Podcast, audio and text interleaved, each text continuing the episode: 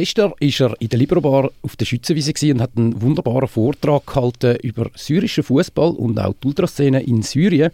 Jetzt ist er bei mir im Studio. Ich wechsle jetzt ins Schriftdeutsche, weil er redet Hochdeutsch. Nadim Rai steht bei mir im Studio. Hallo. Hi. Schön, bist du gekommen. Danke für die Einladung. Ja, immer gerne. Du hattest gestern wirklich einen guten Vortrag gehalten in der Libero-Bar über den Fußball in Syrien. Und äh, ja, ich möchte kurz auf deine Geschichte eingehen. Möchtest du erzählen, wann du und wie du nach Deutschland gekommen bist?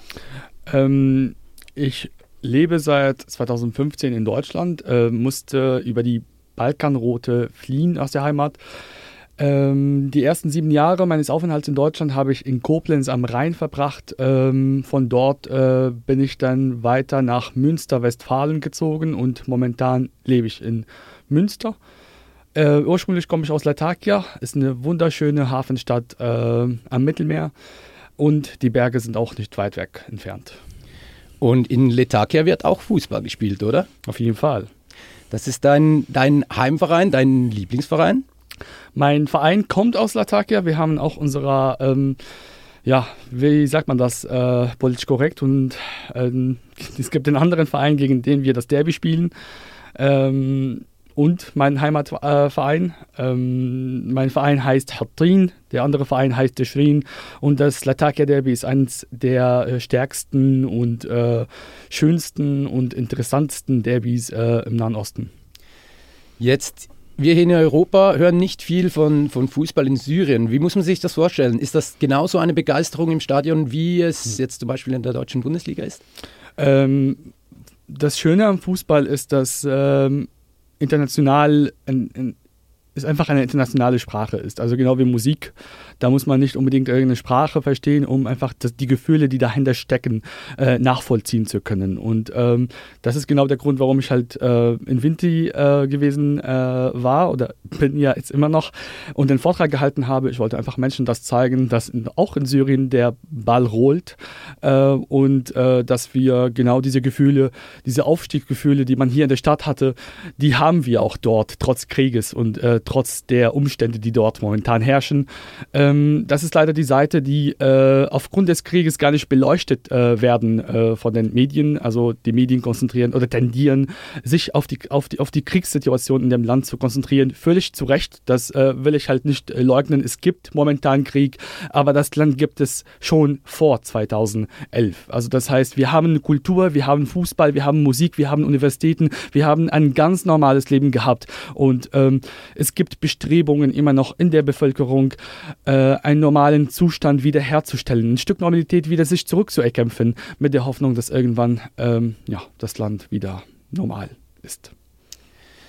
Als das Land noch, ich sag's jetzt mal in Anführungszeichen, normal war, äh, wie viele Leute kamen da zu so einem Derby? In deiner Heimatstadt?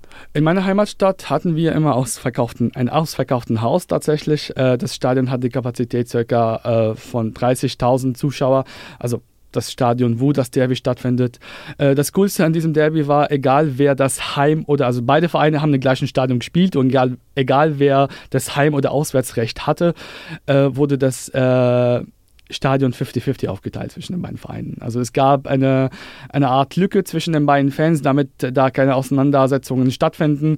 Äh, aber immer, egal wer das Heimrecht hat, wurden genauso viele Tickets auf der einen Seite wie auf der anderen Seite verkauft. Und das heißt, äh, es war immer eine Atmosphäre von, also immer ausverkauft, beide Seiten. Und es war halt immer schön, dass man immer Kopf an Kopf Rennen hatte, weil beide Vereine sind von der Leistung her auch gleich ähm, Sechster, Siebter in der Liga gewesen oder halt Erster, Zweiter oder auch beide auf dem Abstiegsplatz. Ähm, deswegen ähm, war ein spannendes äh, Derby auf jeden Fall.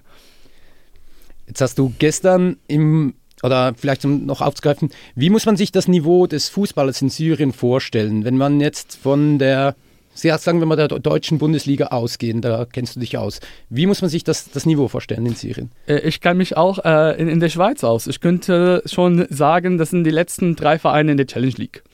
Also auf diesem Niveau wird in Syrien gespielt, in der, Öberst, äh, der, der Top-Liga sozusagen. Du hast gestern während dein, deines Vortrages etwas sehr Witziges, also ich habe das sehr witzig gefunden, gesagt, ähm, ihr habt immer noch, ihr schaut Fußball und dann geht ihr noch in, ein, in eine Kneipe und schaut europäischen Fußball oder einfach ein, geht noch richtigen Fußball schauen. Kannst du da etwas dazu sagen? Äh, ja, gerne. Also äh, in Syrien hat äh, jeder Fußballfan einen lokalen Verein und einen internationalen Verein. Der Hintergrund ist ein ganz einfacher. Der, ähm, darf ich das on air sagen? Also der einheimische Fußball ist so beschissen, dass man sich davon erholen muss.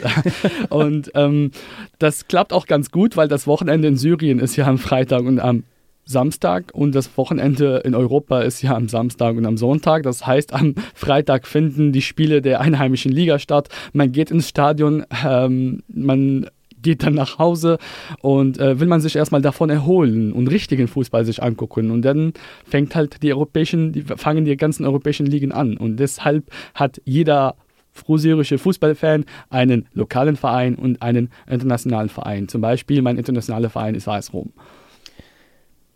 Jetzt machen wir einen Sprung in der Zeit. Wir befinden uns jetzt, äh, als du in Koblenz angekommen warst.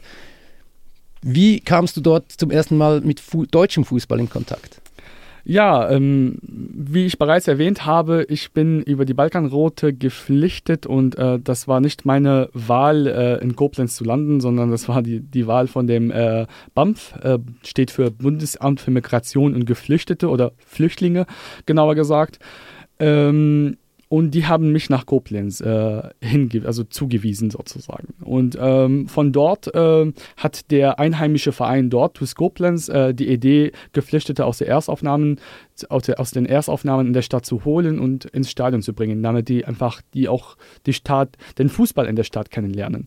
Und ähm, ich fand die Atmosphäre sehr schön. Das war auch ein Stück Heimat, weil Ähm, das ist das, was ich am Wochenende gemacht habe tatsächlich, einfach ins Stadion gegangen und dann hat sich das etabliert, dass ich halt jedes Wochenende hingehe und das hat der Vizepräsident von dem Verein gemerkt, dass ich halt von, da, von meinem nicht vorhandenen Geld äh, äh, immer spare und äh, um an Karten ranzukommen und dann hat mir eine Dauerkarte geschenkt für die fünfte Liga, also für Oberliga Rheinland-Pfalz-Saarland ähm, und er hat mir sogar angeboten für bestimmte Auswärtsspiele, äh, dass ich mitfahre mit ihm und ähm, ja, das war der Beginn äh, einer neuen Liebe, also ich bin Mitglied beim Verein jetzt ähm, und äh, habe mittlerweile mehr Spiele mit TuS Koblenz absolviert als mit meinem Heimatverein in Syrien.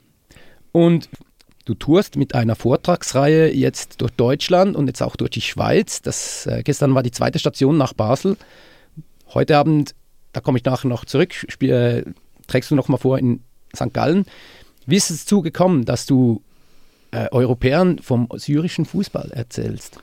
Ich wollte einfach nur zeigen, dass ähm, trotz des Krieges Gemeinsamkeiten gibt. Also ähm, ich sag's immer am, am Anfang jedes Vortrags. Ich habe gemeinsam mit einem europäischen Fußballfan, also ich habe mehr gemeinsam mit einem europäischen Fußballfan als mit einem syrischen Musiker. Und das ist genau die Idee, die ähm, ich den, den, den Menschen erzählen wollte.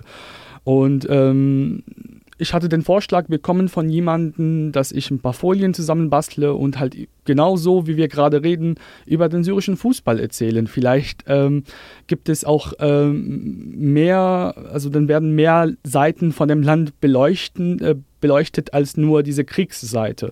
Und tatsächlich habe ich gemacht, ähm, habe ich das gemacht. Und erste Station war Frankfurt am Main zweitausendachtzehn und dann ging es halt quer durch die Bundesrepublik Deutschland, bis ich in Zürich eine Anfrage bekommen habe, tatsächlich im Jahr zweitausendzwanzig.